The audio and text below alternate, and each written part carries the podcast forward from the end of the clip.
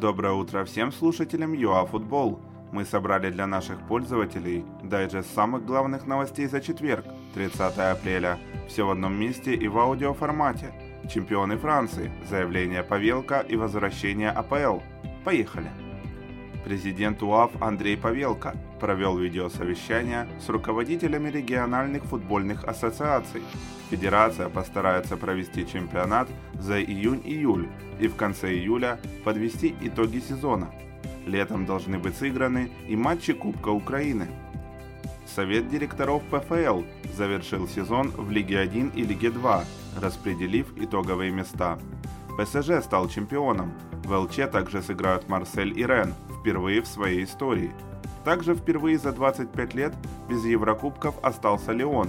Президент клуба может обратиться в суд с требованием возместить убытки.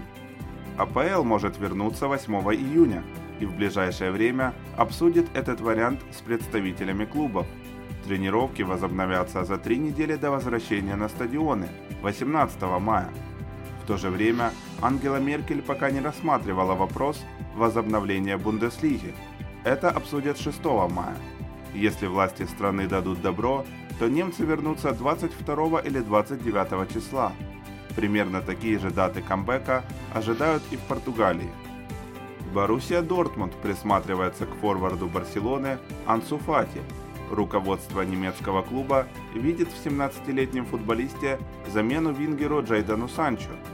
В то же время для каталонцев форвард РБ Лейпциг Тима Вернер является альтернативой страйкеру Интера Лаутару Мартинесу. Это были все актуальные новости за четверг, 30 апреля. Оставайтесь дома и в курсе трендов спорта номер один вместе с ЮАФутбол. Берегите себя и своих близких.